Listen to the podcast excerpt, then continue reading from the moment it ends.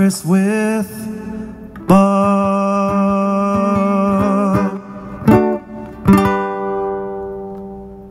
Welcome to Breakfast with Bob. My name is Bob Babbitt. We're brought to you by the Professional Triathletes Organization. That's the PTO, by Amp Human, VeloFix, Normatec, Form Goggles, UCAN, and our Challenged Athletes Foundation. We just sent out 3,921 grants totaling $5.9 million to keep challenged athletes in the game of life through sport.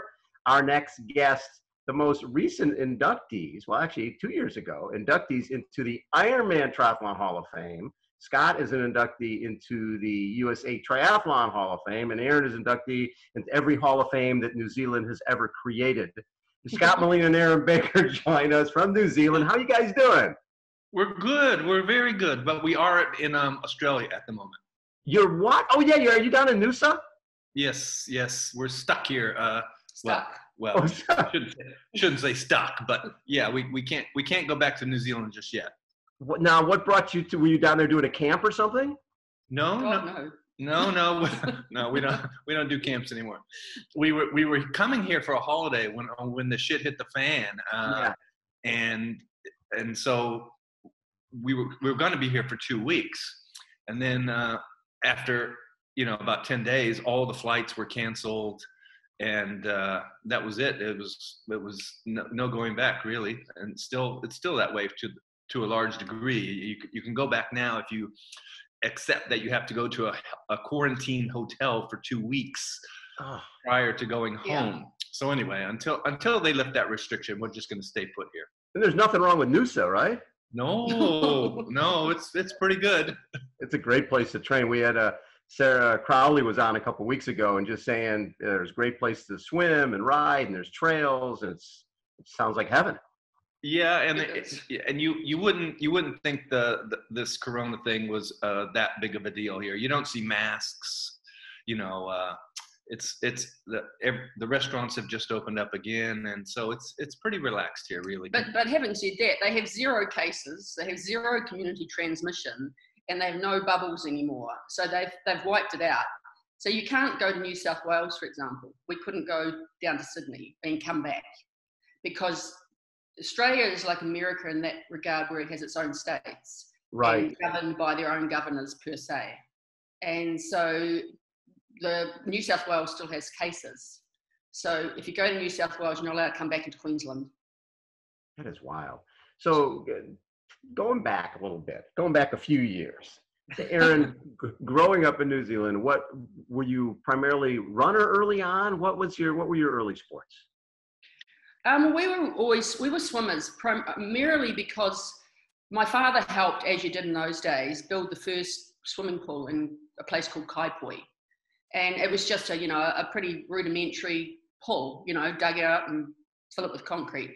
And by virtue of that, I think you either got you know because you helped, you got free swimming or free swimming lessons. I can never remember having lessons, but we all just swam. And then because we were such a lot of girls in our family was six, that our parents just decided, I think my father, that if we he wanted to keep us out of trouble, you know, girlfriends, boyfriends, and all the stuff kids get up to, and so we all just swam, and so we swam to varying degrees. My, my sister was, a, you know, pretty good swimmer. She was sort of Commonwealth sub-Olympic level, but good level, and that's what we did. We were swimmers. And, and when did uh, when did you first find out about this crazy sport of triathlon? Well, I actually found out quite early because there was a there's a big gym organisation in New Zealand. My sister still works for Les Mills, and now it's an international company. And they were the gym owners were actually Olympians themselves. He was a javelin and a shot putter and blah blah blah. And um, they, we just started hearing about Big Four. To be honest, that was what it was. And very early on in the piece, and maybe what early, very early 80s, Yeah. we um, they started putting on um, triathlons in New Zealand, and um, and in fact, Alison Rowe was going in them as well. Yes, she was. So, and then it wasn't that long after that Australia, sort of probably the same time, hooked into triathlon. But um, in the interim, I was a runner. So then I became a sort of a kid runner. And I think, did I represent New Zealand? Can't remember. Yeah. No, but I was pretty good. You know, I was a, a good runner, won all the local stuff. So that you know, running was then my thing, and um, yeah, triathlon seemed easy to get into. And for you, Scott, you were you cross you were a cross country guy, right, through high school. Yeah, so a similar story to her. You know, I was a swimmer kid first, uh, basketball junkie, but and and then started uh, when I got cut from uh, my freshman year. I didn't make the basketball team, which was the biggest disappointment in my life, still to this day. You sound like Michael Jordan. Yeah. I, oh, we love that series. Was that amazing? Fantastic. We ripped through that. I loved it. no, one of my heroes. Anyway, um, so so that yeah, so I became a, a, a tra- track and cross country kid in high school, and so you know when I graduated in high school in '78, so right about that time, you know, I would sort of heard of triathlon, and it was a natural fit for me. And during high school, when you running cross country, weren't you running against a guy named Bob Roll? Yeah, Bob and I butted heads a lot. Uh, he, he was actually he was better than me in track. He was a good 800, 1500 meter guy, and uh, and I was about equal with him in uh, cross country. But then we went to junior college together at Los Medanos College in Pittsburg, and so we were teammates uh, track and cross country for two years there, and that's when I really got to know Bob. We became really good friends then. Well, and that's is that when you guys started riding, doing the long rides together? Yeah, just at the end of that, he well he he had no car, so he was he was riding his bike to and from school, to and from jobs. And you, you had know. a gremlin, right? I, I, I, yeah, I inherited my, my my dad's old gremlin that my brother Mark destroyed before I got it, and so uh, so Bob and I would go to to running events, cross uh, road races, yeah, uh, cross country races and stuff, and so um, uh, then he got into cycling in a big way. Just decided that was going to be his thing, you know. And uh, and so he just said, Molina, you know, you got to get into cycling, and you you, sh- you should do triathlon. And so he he just drugged me around for about a year or two years before I uh, even did my first triathlon. What I love is back then there was no such thing as polypro or you know or anything to keep you warm. Was it your mom's sweaters or was it Bob's mom sweaters that you guys wore? Well, at first we first got the idea of that at an op shop when we I forget where we were. We were about 50 miles from home, and it was pouring rain and freezing ass, and and we're like, we're gonna die out here, and what are we gonna do? And he, and Bob says, let's just go to the op shop, man, and just see what they've got, you know. And so we got some sweaters, and uh, I think they were about 50 cents each, and uh, after that, you know, we was like, these things work, you know? And so, yeah, my mom had a big old collection of cashmere sweaters uh, under her bed. She was kind of a cashmere junkie, actually. Yeah. And so I said, Mom, you know, what are you gonna do with it? She goes, just take whatever you want. And so I got a couple for me, a couple for Bob, and we were all set. You guys are out riding in your mom's sweaters. Yeah. It was funny when Scott's 50th because Scott Tinley presented him with this sweater vest Oh. And it had all sorts of logos he'd obviously stitched on or just pinned on. And, you know, because I guess that was one of your things that, that you became known as it. So he just presented Scott with his, you know, yellow sweater vest. Like, and this is beautiful. Your, your normal attire. He still got it, of course. So uh, both you guys, so early early '80s for you, Scott, with you're up in Pittsburg, California, you're flipping burgers at Kmart, and I, you 1980, the Ironman for the first time airs on ABC Wide World of Sports, and you'd been racing these little, basically swim run events against this guy named Dave Scott, and you're watching Wide World of Sports while this guy who you were beating is winning the Ironman. What were your thoughts when you watched that? Well, I I thought it was it was an amazing event for one thing. You know, um, I I had done an uh, an ultra marathon prior to that. I've done a lot of marathons actually in my teens, 19, 20 years old. So, so I thought I could I could do it. But then when I saw Dave uh, winning this thing, I thought, geez, I've beaten this guy. You know, I I think I can do this too. And it was just it was a revelation. And, and you'll know, you know, ABC Wide World of Sports back then oh, huge. was it was huge. That was way before ESPN or or, right. or just about any other uh, sports television, really, other than you know football basketball baseball. So that was a big deal that to be to see the ironman on abc wide world of sports. So it left a huge impact on me. Well and that got you to the 81 race. Yes. Right? You come That's over right. 81 and this is the year john howard the year before They had finished like third or fourth, swam an hour and 50 minutes, got caught up in the coral, ran over four hours, and came back on a mission, right? He was going to win the race. But if, if Dave Scott ran like a duck, John Howard's form wasn't a hell of a lot better. So you're doing this Ironman thing, and do you remember seeing him during the marathon? For sure, yeah. I, I, saw him. You know, I was pulling into transition. He was he was running out. Yeah. And and I wasn't I wasn't that far behind. You know, and um, I think I was in about third or fourth or fifth. I forget, but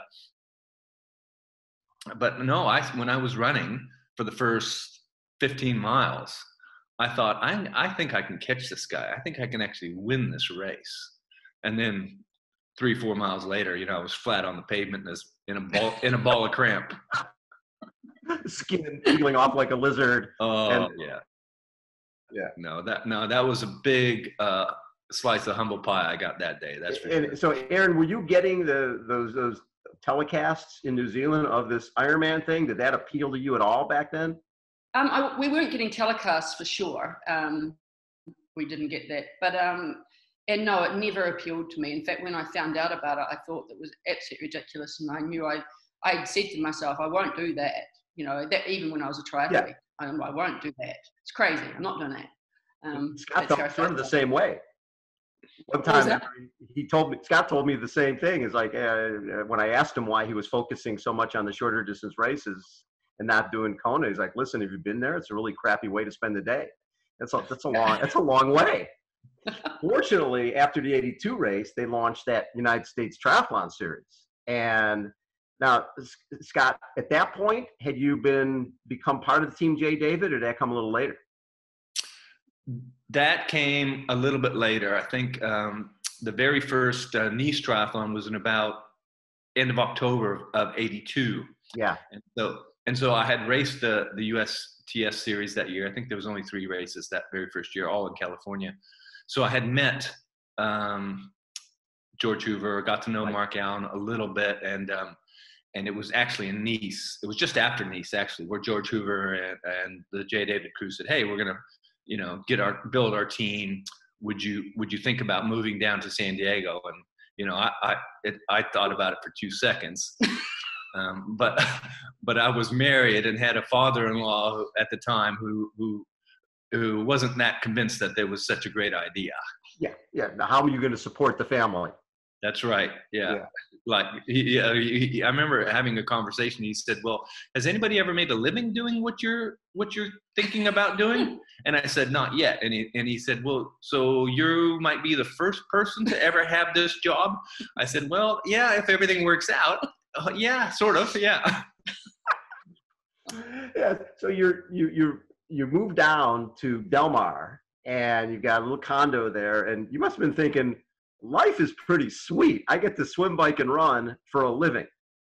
Yep, yep. I couldn't believe uh, how wonderful it all was, you know. And and I, I, I, was training with Tinley and Mark Allen and George Hoover, Gary Peterson, and it was just it was just the best group of people, you know. I, yeah, I was loving it, loving it and, and Erin, during that period of time, or during your the, the that period, um, were you focusing more on running, swimming? Were you thinking Olympics at all? No, no. I mean, I really then I got into a job. I had a career. I actually came to Australia to work um, in a radiography practice, and so radiology practice, and so I wasn't thinking it at all. Um, you know that I don't. I never expected. I mean, I I remember watching Alison Rowe win the New York Marathon, and thinking, wow. And then she, I think she subsequently won Boston. I thought, you know, I, this is amazing. I, I want to be like that. And but I remember vocalizing that when I was working, taking X-rays, and people looking at me sideways. And but then I, you know, came basically just sort of rounded out and got fatter and came to Australia and worked in, in a job. Yeah. But I got a, I decided to get a bike, and um, about then there was sort of a lot of starting to be a lot of recognition about triathlon. Mm-hmm. And I lived right in the center of Sydney, and people would just bike around the park, just like laps after laps. And I've always been a little bit pragmatic, and I thought, my goodness, this is really stupid. Um, so I got a bike, and, and I worked a long way from the center of Sydney, um, a place called Randwick, out, out where um, Welch used to actually live. Yep. And I used to bike to and from work every day, which was about not that far, but it was about 30k. And but you know, I was thinking they're stupid going around around Central Park, and I was biking on the biggest almost freeway in Australia to get to work every day, and not thinking that was stupid. I mean, you wouldn't be able to ride on that road anymore. And, and when I felt particularly disgusted at my little fat self, you know, I'd leave my bike at work and then I'd run home along the same freeway, basically 30k home, and I wasn't an athlete at all. And um, but then I just kept doing that, and and an event came up called the Royal National Park Triathlon in Sydney, or just outside of Sydney. And I thought, I can do that. I think I can do that. I did it and won it. So that was the start of, you know. that was your first race? Yeah. And you won it? Yeah. It was quite a long race. It was more like a half distance. Yeah. And super hard. God, the hills there are brutal. I didn't know this, of course. Yeah. Obviously, didn't matter. All I remember, because at that time, um, when we first started hearing your name, it was over, you know, winning Nice and, and winning some of the big events in Europe, but you weren't racing here in the States. So we didn't, yeah. you know, it was like, wait till Erin Baker comes over to Hawaii. Wait till she's gonna she's gonna kill everybody. Uh, did you were racing at that point? We had Colleen Cannon and Joy Hansen and Joan Hansen. A lot of the top women were American athletes. Mm. And did you?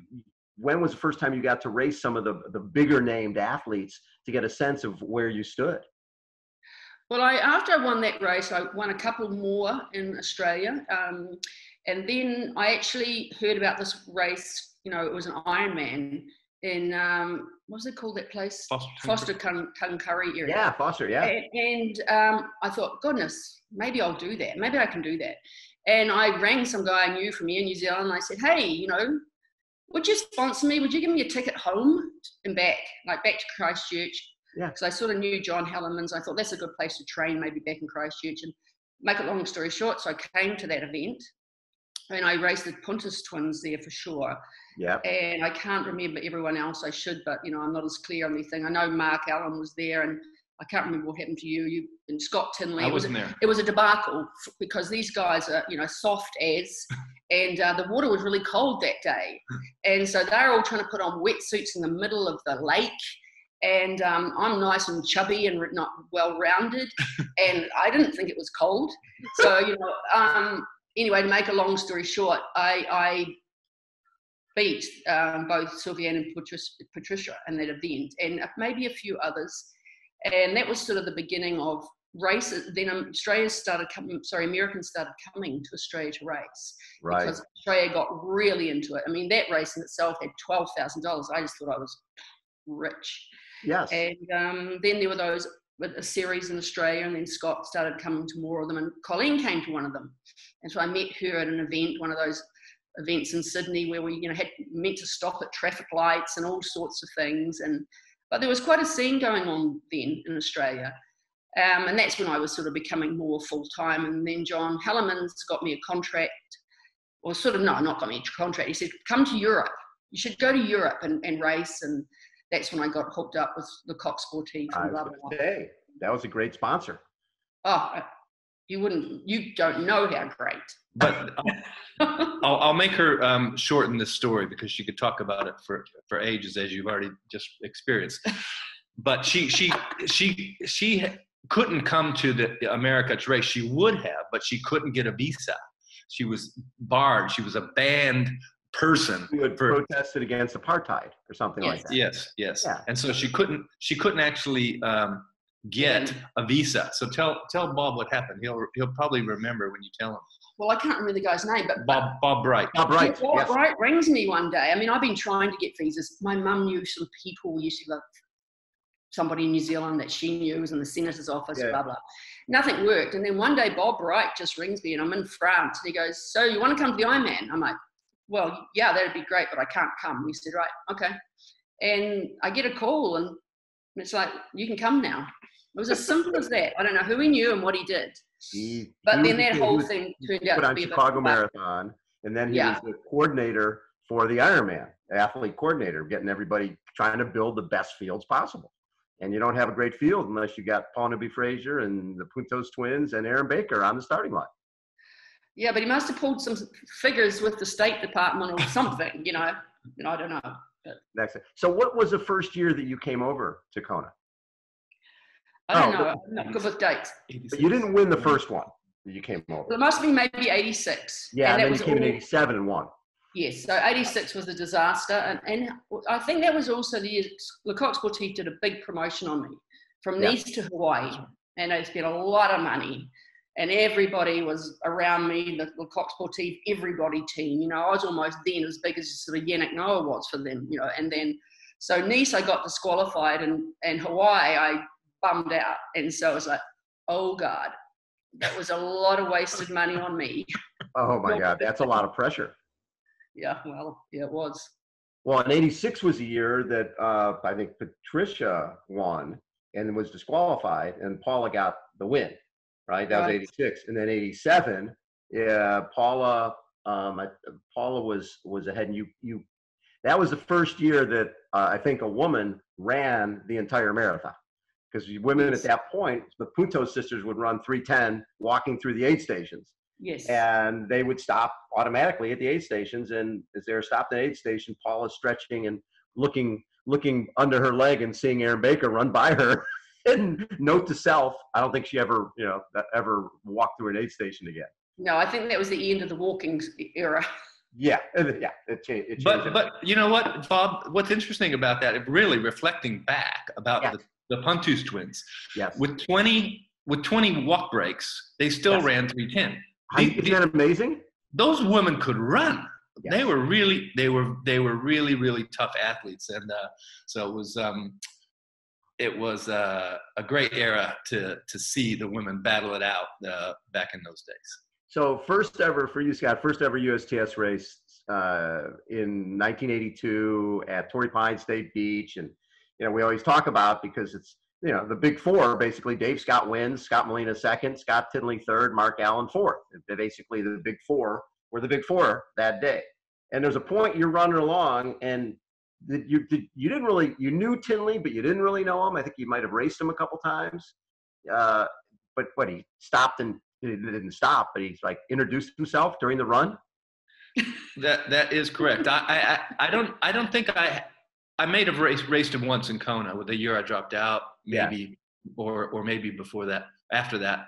But yeah, he did. We're running along and we were cranking. I mean, we are going about five ten a mile, and he he, he was very casual. He acting like he wasn't even breathing. It's like, hey, hi, Molina, I heard about you.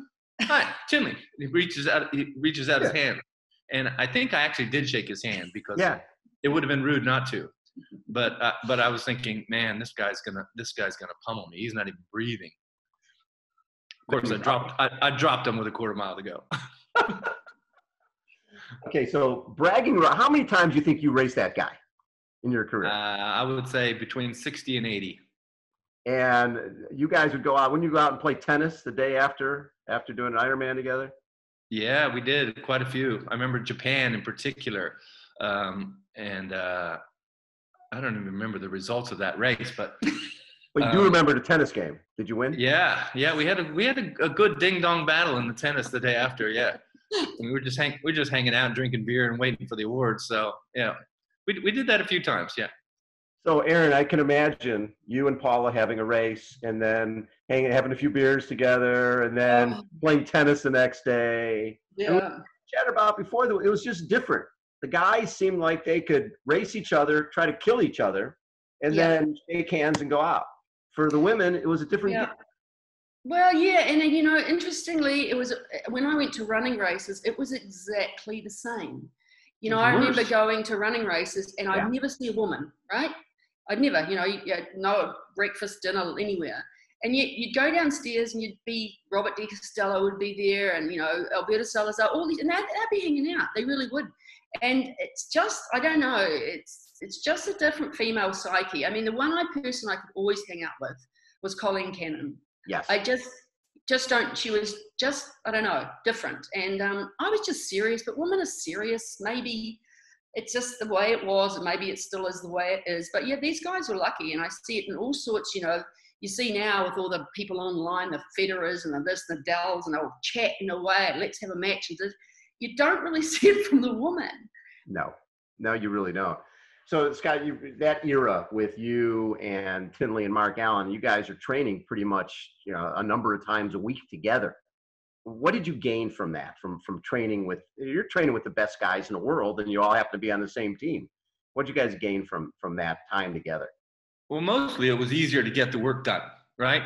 Because you you you knew they were going to show up and they were going to be hammering, right. and so all you really all if if you got there you know, in the morning or the afternoon, whatever session it was, sometimes several times a day with those guys, you know, you knew you you were going to get some solid training done, and and that just added up over time, right?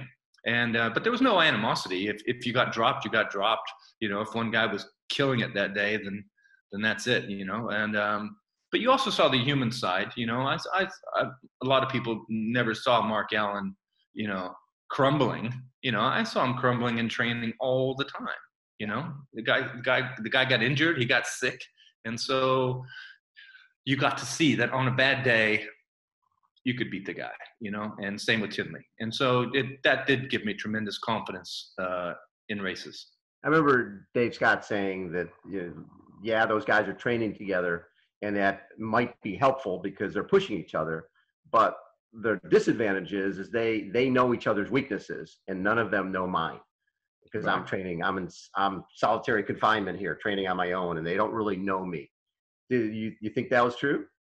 I do, I do. I think there was this this incident. Mick, got to remember, he, Dave did win the Ironman every time he went. Every time, yeah. Every time he lined up on the start line. So, um, so yeah, he did have an air of invincibility because we never saw him suffer. You know, we never we never saw him in pain. We never saw him fail you know, only time we saw him, he was kicking our ass. So yeah, that that it was it was easy to believe the guy was way stronger than us. When did you realize that maybe the heat of Kona was going to be a problem for you? Right, because you, you were one of those guys you dominated and you you raced against those guys all the time. You trained with them every day, but you know you go for a run and Tinley's got a spot of sweat and you're wringing out your shirt. And then you're having to race for eight hours in Kona. When did you realize, you know what, maybe this race isn't really suited for me? Well, after that first time I dropped out, uh, and in a ball of cramp, I that was that was probably the very first time I thought this because that was my first time to Hawaii as well. Yeah. That that in those conditions, you know, um, I'm probably not suited to this. And then that was just reinforced over and over again and again and again. Like you know, Tinley, if if we race four hours or less uh, in the heat, you know, yeah. especially two hours or less, you know, I'd, I'd almost always be able to deal with him. But if it was more than four hours in the heat, he'd beat me every single time. And hmm. uh, so, yeah, I I just relearned that lesson over and over and over during the years. That's why I love the, the races like World's Toughest in the mountains, you know, where it was cool or cold. Um, there were so many cool events that I could do. So I, I, I tried to focus on those. Erin, you were you were so versatile because you're you're winning things like the Big Seven Miler. You ran some fast marathons. You've won the Ironman twice. What do you think was your best distance? Um, I don't know what was my best distance, but I loved Nice the most. Yeah, just the, so, the variety, the, the climbing. Yeah, the, like it, it was everything. It had the you know I loved climbing on the bike. You know, I think I've always felt very comfortable and strong in the mountains. Um, so that was brilliant. It, it, was, you know, the run was a, a, good length. I mean, it was like 30k. You can almost go harder and faster. You know, a marathon, you're starting to know that you got a, I don't know, you know, you've got a long way to go. Yeah, so I don't know. I mean, I, you know, I ran some really good sh- short track times, you know, for five and 10 Ks. But um, I, anyway, I don't know what I would have been best at, but I certainly loved Nice the most. And Erin, when you're, when did you feel like it was time to move on with from an athlete to a to a career, to another career because you had a career before that? Yeah, um, look, I when I was coming back from Europe, um, prior, what year would that have been? That was when we met. Yeah, 90, right? Yeah, oh, about 88ish. Um, I was sort of over it then, to be honest. I mean, I enjoyed what I was doing, but I spent a lot of time by myself, and especially in Europe, of course. You know, it's um, language barriers and all of that. And so I really just trained and ate and went to sleep for you know several years. That's how I, I lived my life.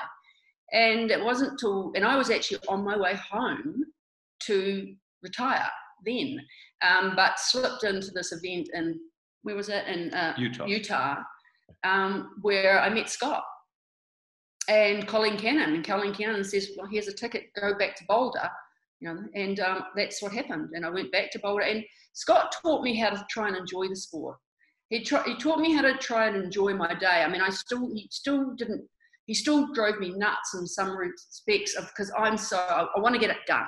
Right. I want to swim, bike, run, be finished, and then I want to go to shops and I want to go out for dinner and I want to do a, have a normal life. Yeah. And he still was like, you know, he'd, he'd just get up you think it's dinner time and he goes out running again. so, or, um, so, but that's what he taught me. I started to get some real enjoyment and I loved Boulder. Yes. I really loved Boulder. And I- so I started to just look at, he'd, he'd always say, look at something else. Look at some other reason you're doing this, you know, health, fitness, great lifestyle, you're making money. And, um, so that, and then after um, Miguel, when we made, you know, obviously chose to have our children, and I thought that's it, I'm done. That's great.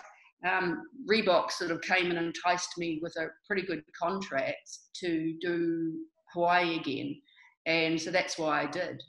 Um, but I, I was really done about that time, and I think that same year, just one very quick story was we were staying at Tinley's place to do a USTS, Yeah. and um, I just said to Scott, I was meant to get up, go and do the race. And I was like, I'm not getting out of bed. I'm not going. I'm done. And that was sort of it. that was it. Just you're supposed to go to do the race, and you were like, Yep. done. Mm. Drop the microphone. No reason. Yep. Yeah, I like it. it. So 1988, Scott finally wins the Ironman, and I remember talking to you leading in and asking the type of training you guys are doing in Palm Springs. And the line was, "I'd like to tell you, but I'd like you to think that I'm a fairly intelligent human being." The, you had to do different type of training because of your problem handling the heat, right? So and needing more salt, and because you were doing that, Erin was doing that. Probably took something out of Erin's race that year, but it, just the type of training you were doing there. Well, just give us a sense of what you guys were doing out in. Well, Palm I, I know I rode over 1,100 miles in 12 days Oh, there, and, and Wow. including, including a 183 miler uh, uh, out into the Borrego Desert. And one of them, where I probably ruined Erin's race, was a, tr- a ride around the Salton Sea, 160 miler. And um, because she, you gotta remember, she had just come off Nice and she Yeah. ripped that thing to bits, you know. Right. Her, probably her best run ever, in, in my opinion. She ran 203 for 20 miles. It was oh that year, God. 32K that year Yeah. and uh, and I think that only only Rob Barel and I were faster on the day than her. and um, but anyway, so uh, so yeah, I, I I definitely cooked her in Palm Springs, ruined her race, and uh, but I did get myself fit. Um, Right. And yeah, yeah, we we we were off and running in the in the heat of the day, 110 degrees.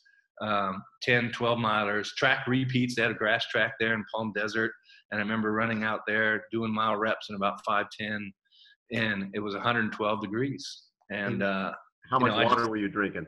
oh my god you know just buckets and buckets of water yeah You used to get those big, what do you call them? The gallons? one, The one gallon gallon water. one, one gallon you go into a, a 7-eleven and they had uh, p- fruit punch by the gallon it Oh, was yeah, just yeah, sugar yeah. water it was just sugar water so I, I had to put one of those on my aero bars remember the first uh, scott dh bars Yeah, yeah. old yeah Yeah. and I I just put the jug right there, wedge it into my handlebars because that's how much fluid we needed before the next stop, which might be two hours away.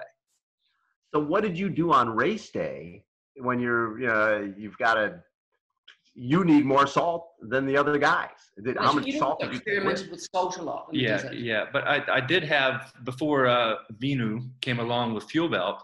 Um, I I had a it looked like a homemade uh, Jed Clampett uh, water bottle system, and it had it had two full water bottles on a belt behind my back, and I left that in transition, and I drank that both those big salty bottles in the first 15 miles of the marathon, and Yeah. then just chucked the belt. So yeah, I, I, I was I was I was as ready for that race as I could be. That's for sure. And in that race, I know Grip had a couple flats, and but and Mike Pigg was was was strong that day. If he was ever going to win the Ironman, that was the day for Pigg, right? Yeah. And you you held on, man. You like what right around 302 for the marathon, and in that heat, when you uh, were, how worried were you about about Pigg when you saw him out on the marathon course? Well, I had I had I had a, quite a little bit of a chip on my shoulder about Pigg at that point because in in '87, yeah, I had take I had taken I was second behind Mike in seven different races, yes. right? Yep. And then in the beginning of and then the beginning of '88, we went to St. Croix, and he ripped us to bits and took all the primes, took all the money, and uh, so I thought this has got to stop, you know. Uh, he, he and so and so when when, uh, when we when we did toe the line in '88, uh, I thought I didn't know. One thing on my mind was I am not going to let Pigg beat me, you right. know and and that that did keep me going um, you know all the way to the finish that day. Because you're you're probably thinking either get me early so i can drop out or, or let me I win. did, i did. There was there was a, a 20 mile stretch of that race where i was in the lead thinking i really want to drop out but i can't because i'm in the lead you know? And so i was thinking just pass me pigg and get this over with then i'll get the hell out of here so Erin, was there a point on that? You must have seen him because you're you ended up taking second that day. So when you see him leading, were you surprised? I'll, I'll be honest and say I can't even remember. But there's undoubtedly I would have been surprised because yeah. you know the whole salt thing, the whole he just couldn't do it. So, right. um, but you know I would have been in my own pain doing my yes. own game. You know, so yes, didn't take that much notice well, yeah, and that was a year Paula like finished 11th overall, and went 901, and you know, again, you guys could not be friends. I don't know that we talked about it before. The photo shoot we did with the two of you, yeah, yeah, was, was there was the the icy ice.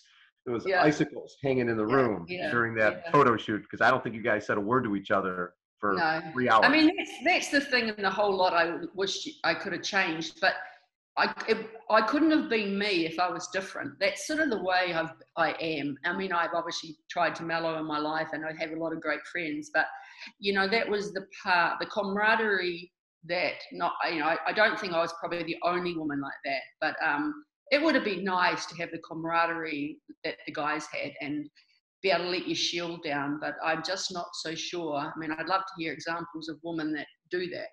Um, yeah. top woman, you know, if it's if there's any that have been able to go, hey, you know, it's okay, you know, you beat me in the Wimbledon final. Let's, you know, let's have a glass of wine. I just don't think it happens. So watching the two of you, watching you and Paula at the Ironman parade two hmm. years mm. ago, just like walking and chatting like people who've been friends their whole life. It just must be such a nice thing to have that veil gone. You're not racing each other anymore. You can actually appreciate each other. Look, you can't believe what an amazing day that was for me and how it was like, oh, I mean, I even feel it now because I was a little nervous about the whole thing. And um, basically, we got to go to this parade, and you know that's all good. And and I didn't even. We were like maybe late, or anyway, we just walk out on the street, and it's pouring down. It's like, yes. you know. And I had not walked ten steps, I think, out from the hotel, and along comes Paula she got an umbrella and she just sort of goes, Hi. And I just, how can she even be so nice to me? I'm such a bitch. and, um, and I just really enjoyed that entire experience and that the way Paula was just so open and, you know, I mean, I, I felt that. I don't know that I could have been the one to initiate it the way she did. And uh, maybe it just collided and it happened. And maybe she took a big breath and thought, oh, here I go. But I don't think so. I think she's had a lot more interactions with other female triathletes over the years than I have. But that was, you know, it was a veil lifted from me that day. And I, you know, if it hadn't been for Paula in that moment, I'm not so sure how I would have been able to enjoy that experience the way I did.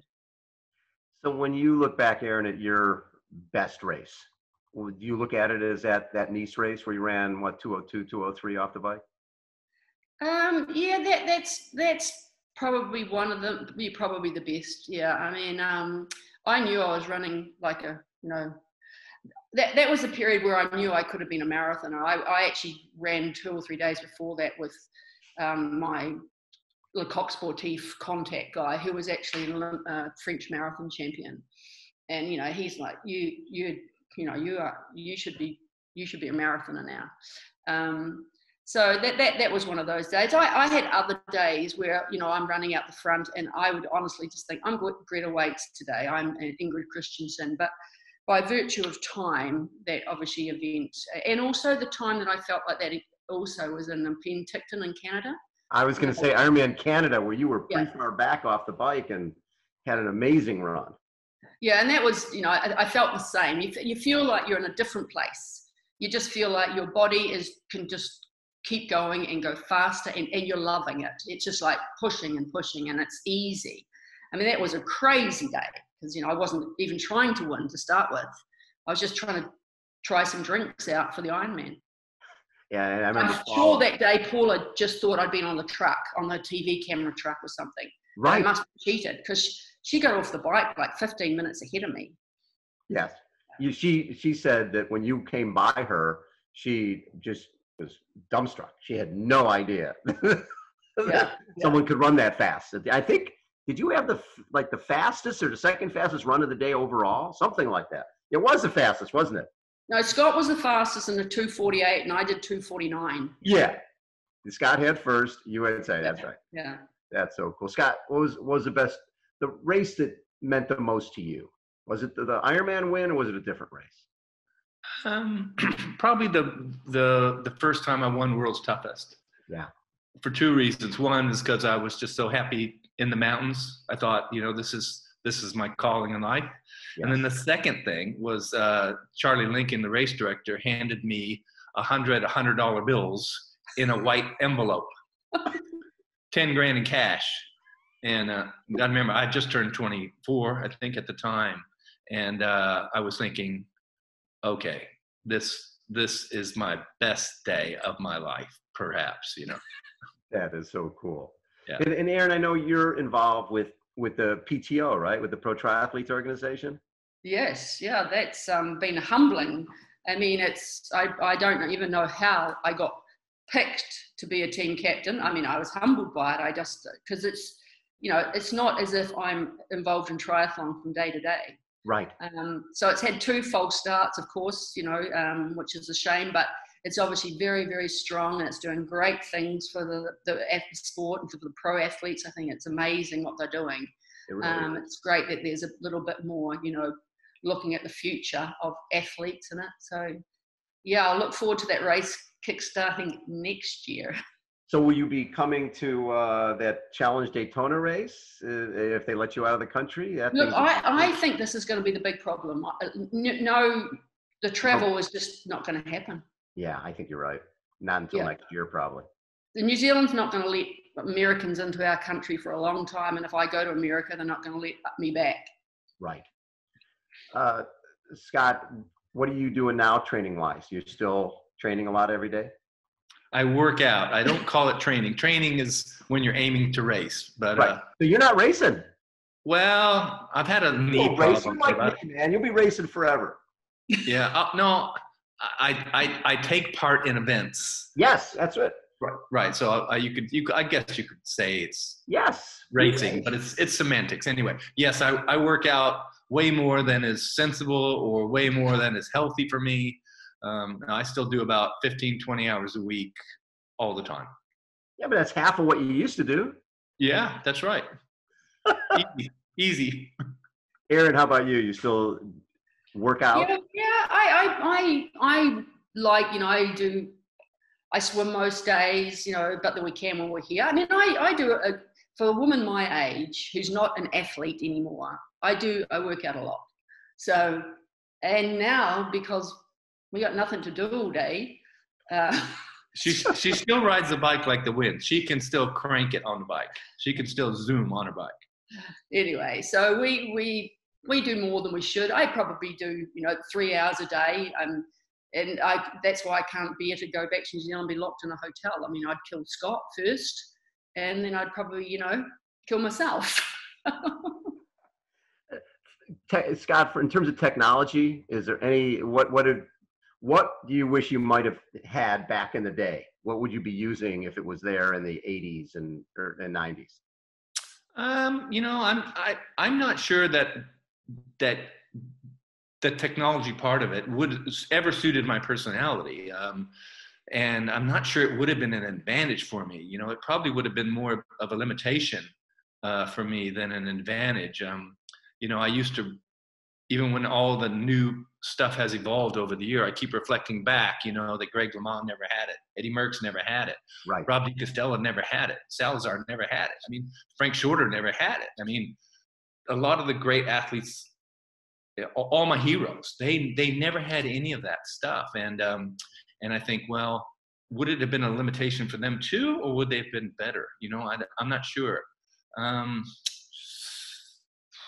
so no i'm i'm still undecided whether whether uh, i would have been better yeah. but i don't think i would have enjoyed the sport as much uh, for sure with all with all that data all that noise you know coming into my head just more fun to just go out and ride, run, and swim.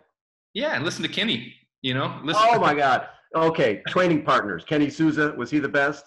Yeah, Kenny was the best, no doubt. Entertaining, uh, right? Just talking yeah, about anything. Yeah, and and and I, I didn't have to race him really. Uh, right. So there was it was just I, I'm helping him, he's helping me, and we don't have to go out and fight over money on the weekend, you know. Um, but mostly he was just entertaining. You know, it was just a lot of fun. I love it. Hey, thanks you guys for taking so much time and chatting. It's it's always fun to catch up with you guys. You, t- you too, Bob. Thank you very much. Yeah, it's fun. Ironman Hall of Famers Scott Molina and Erin Baker. We're brought to you by the PTO, the Pro Triathletes Organization, by Amp Human, VeloFix, Normatec, Form Goggles, UCAN, and our Challenged Athletes Foundation. Thanks, you guys. Stay healthy.